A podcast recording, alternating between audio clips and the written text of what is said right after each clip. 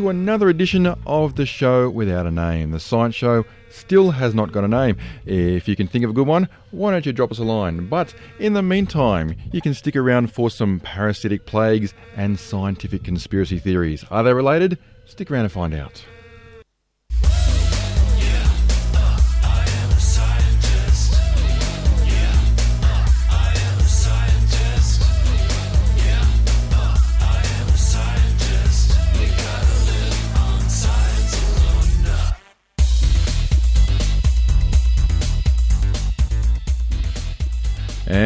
Welcome to another edition of the Science Show without a name. If you can think of what a new name might be, you can email us at discovery at 2ser.com. Coming up this week, we have parasitic plagues and we've got scientific conspiracy theories. But coming up first, we've got the news with Adam.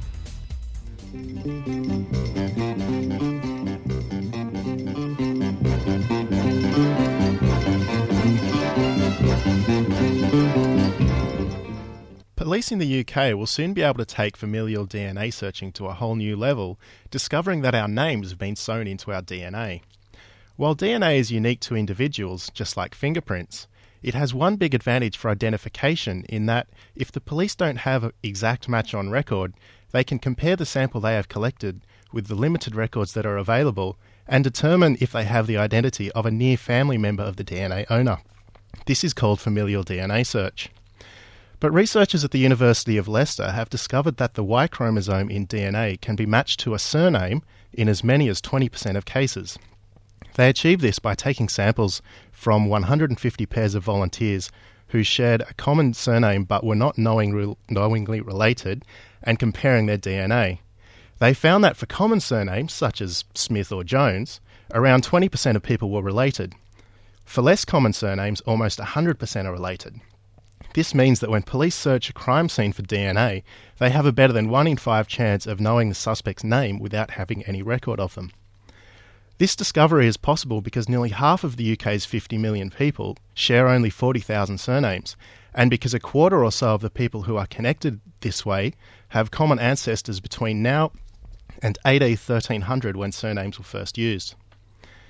Researchers at the electronics company Philips have patented a device for monitoring the performance of a person's heart and also their circulatory system without the use of expensive MRI machines or radioactive tracers.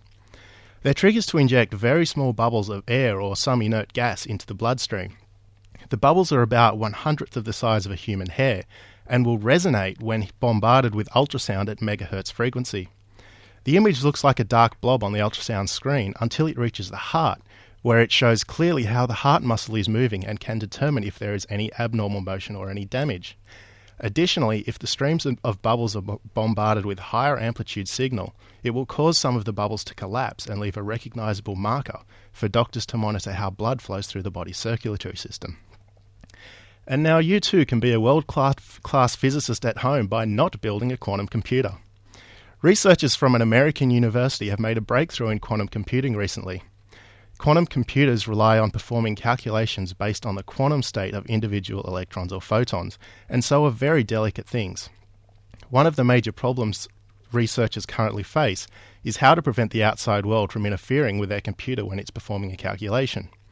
And the answer sounds like it would be at home in a Douglas Adams novel. They simply turn the computer off. The University of Illinois researchers were able to construct a computer out of lasers and mirrors that encoded information into individual photons. Normally, the photons would be passed through gates and detectors and other devices to perform the actual algorithm.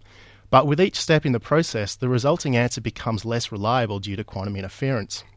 So the physicist used the Zeno effect, which says that a quantum state will not change when it's being observed, to force the photons to not go into the complicated equipment that performs the calculation. The team were then able to examine the non running states of their computer, which are superimposed with the running states of their computer, kind of like switching the computer off in one universe but turning it on in a parallel one. Since the two states, or universes, are linked, when computer is one is on, the other computer has to be off. So are the outcomes of the quantum computer algorithm being run or not being run.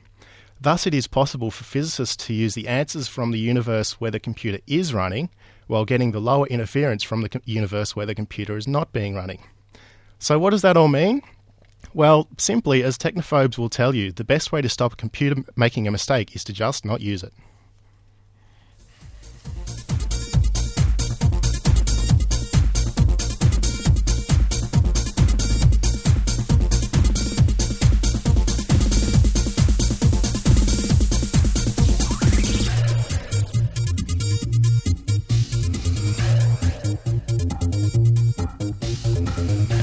And thanks for the news, Adam. Now, coming into the studio today, Matt Francis was talking all about scientific conspiracy theories. Now, Matt, are we talking about um, the JFK assassination and things like that?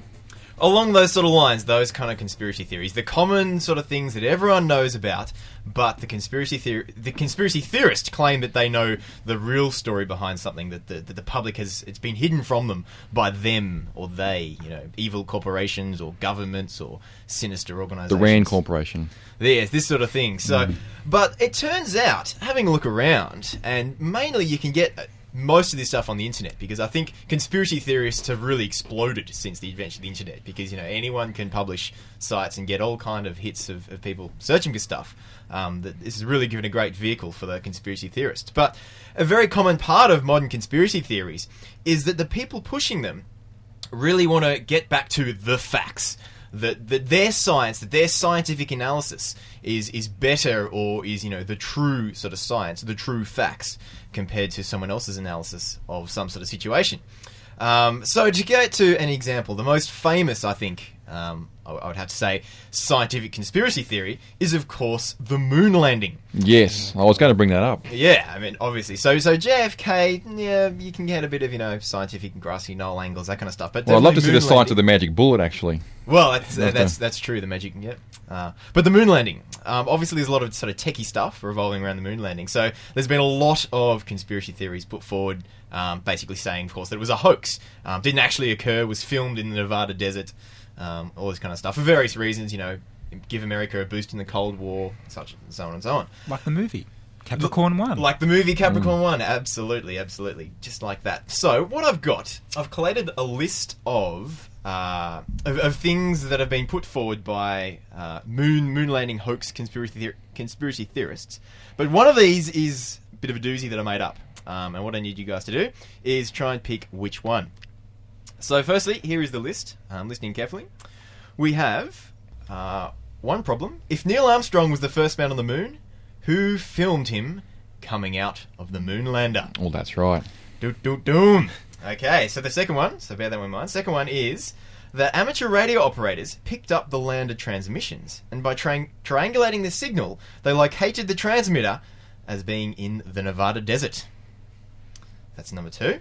Another uh, theory is that at least 10 astronauts or important people working in the Apollo program have died in vehicle crashes and fires in suspicious circumstances. Conspiracy theorist claims that these deaths are suspicious and the results of NASA and US government covering up the hoax. Uh, another one is that there are no stars in the photos taken by the astronauts or in the movie footage. But there's no stars in Sydney either. there? Well, well, this, this this is possibly true. And the the last reason. one is that the the flag that was planted on the moon was waving, because how can it wave if in space there's a vacuum? So of all those those things, just running through them quickly again. Neil Armstrong, first man on the moon. How did he take a photo of him? Uh, second one that the signal was coming from Nevada.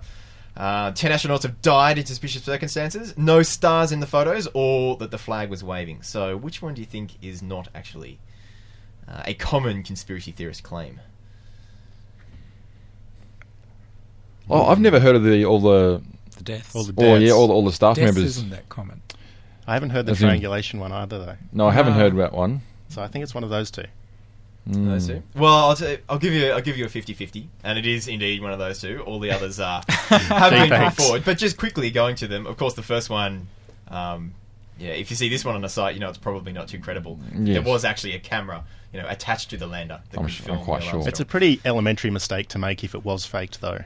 Mm. yeah, exactly. exactly. Um, and it did. There are no stars, but there are no stars in the daytime on Mhm. Earth either. And there would be stars in the dev- desert in Nevada, wouldn't there? yes, Yes, but not on the soundstage. Well, That's true. there is That's that. true.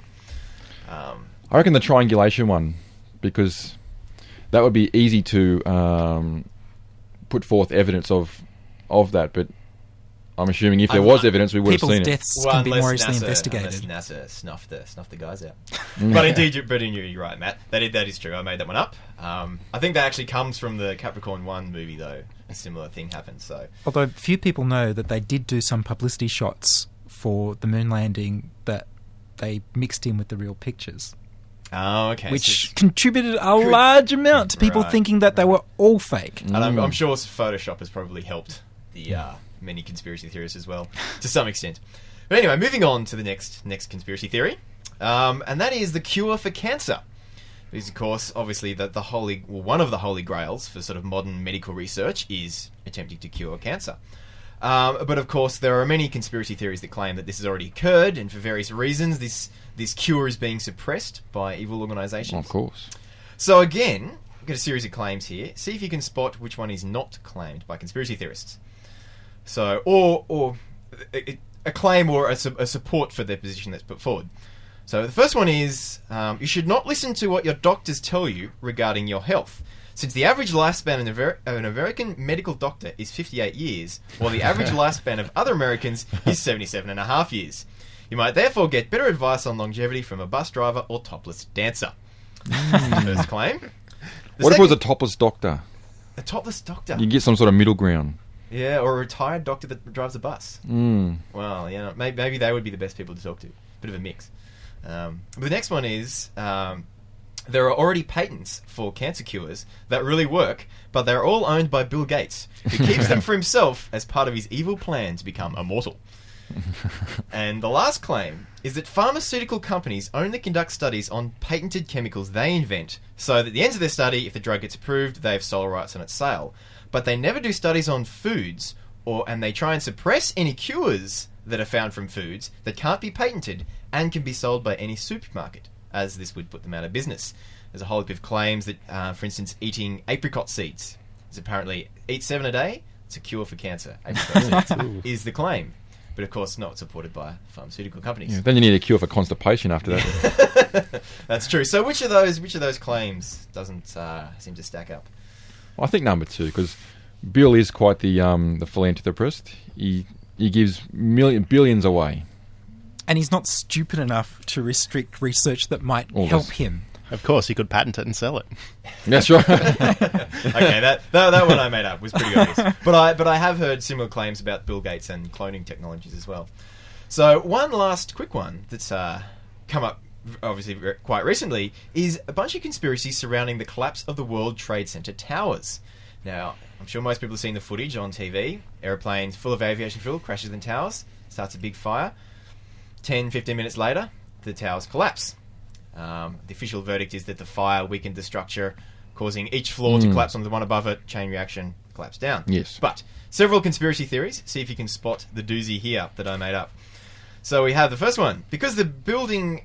So it's it's it's the conspiracy is that um, the building fell too fast. Um, given you know normal physics, the, buil- the building fell too fast to have just been the result of the plane, and so therefore the building had to have been rigged with explosives in the same manner as any building being demolished, Mhm. and this set off after the plane hit. That's the first claim. The second claim was that the explosion of a microatomic bomb on board the airplanes released the extra energy needed to collapse the building. And Rare. the third claim is that the buildings collapsed because of a large underground explosion set off by the French. Ah, the French. Damn French. Aren't they the cause of this? So, which of those claims doesn't doesn't cut the mustard? I don't think anyone could be stupid enough to claim it was a nuclear bomb. No, that's No. pretty out there. Well, actually, uh, it's a bit of a trick question. All those three things are actually being put forward, and all three of them actually quite commonly on multiple websites as explanations for the collapse of the towers. Well, if it's on the internet, it has to be true. Well, Has to be. That's that. That's Seen the absolutely footage. right. So yes, there we go. So don't believe everything you read on the internet.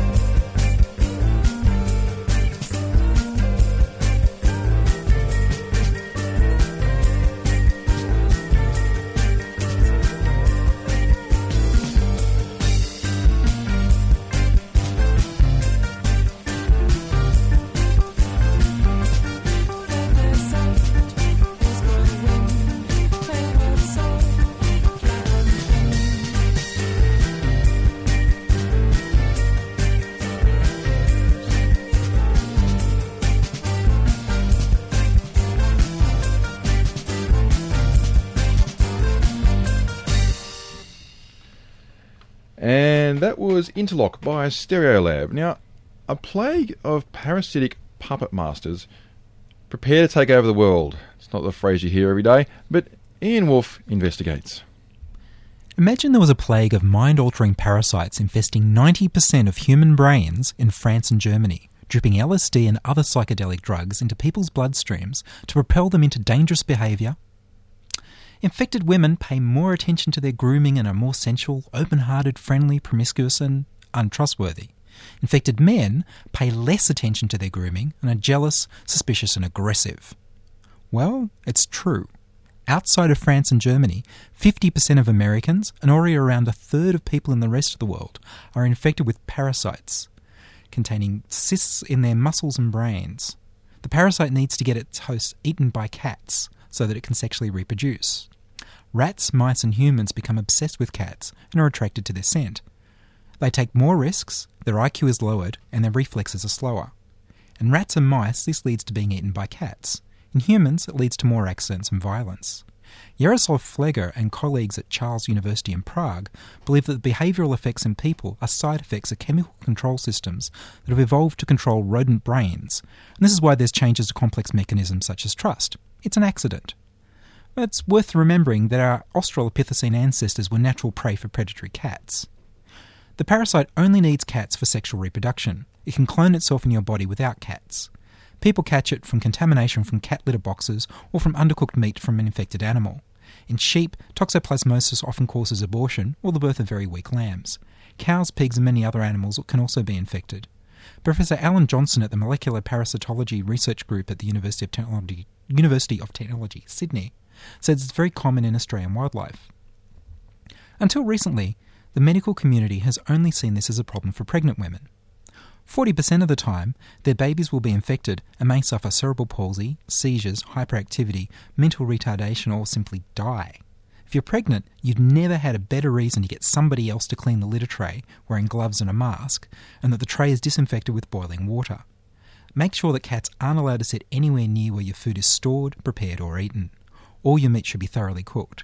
Some health departments go so far as to recommend avoiding cats altogether during pregnancy. Children's sandboxes should be covered to stop them being used as litter boxes. If your immune system is suppressed because of an illness such as AIDS or from chemotherapy, you're also at risk of chronic flu like symptoms. Now they've discovered the link to schizophrenia. Schizophrenia is an illness that involves distorted thinking and perceptual delusions, often including hallucinations of voices.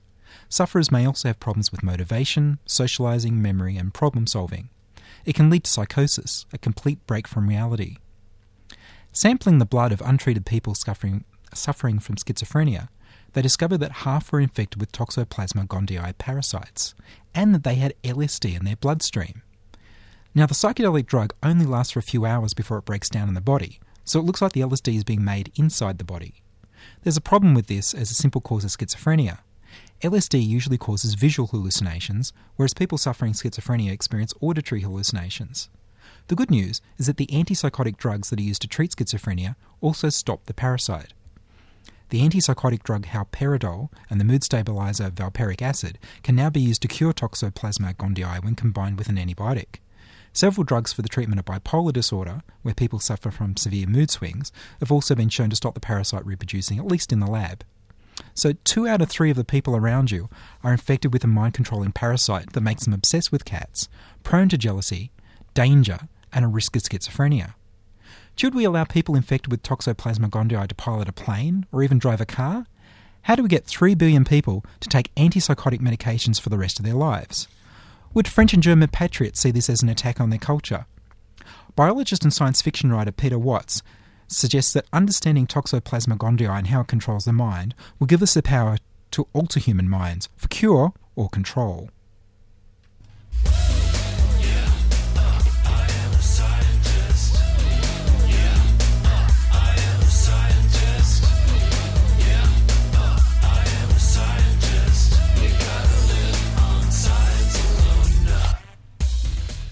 Now, for all the science news that didn't make the science news this week, Ian, I believe you've been investigating the world of drugs.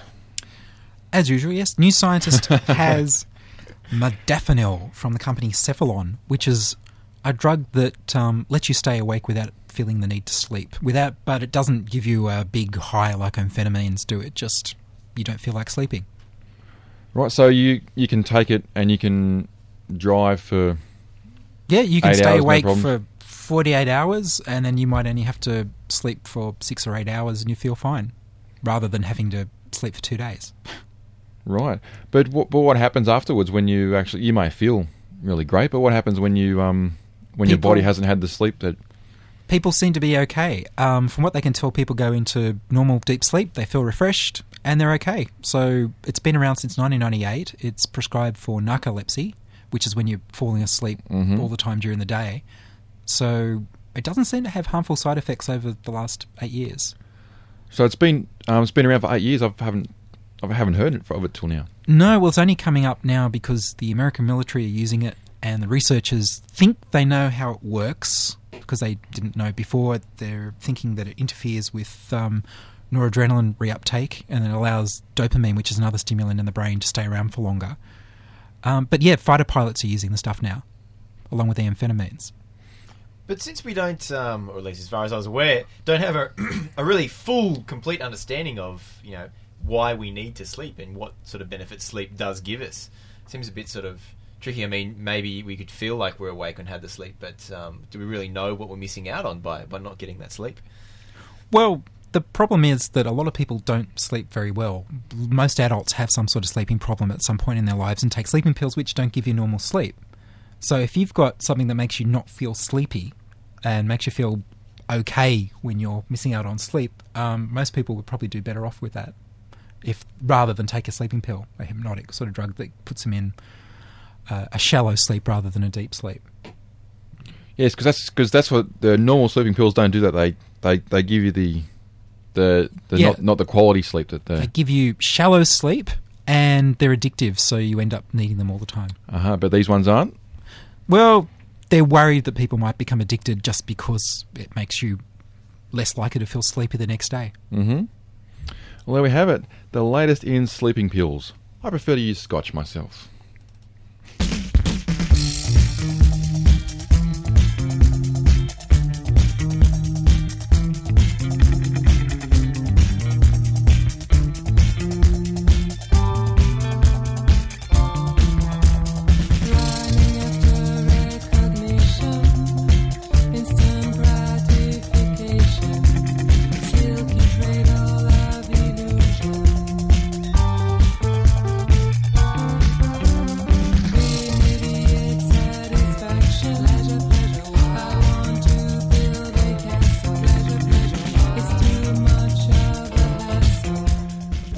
That's about all we have time for here on this forgetful episode of Discovery. Warming the seats on this week's show have been Adam Richardson, Matt Francis, and Ian Wolfe. I've been Matthew Clark, and if you'd like any of the some more information on any of the stories we featured today, you can send us an email on discovery at 2ser.com.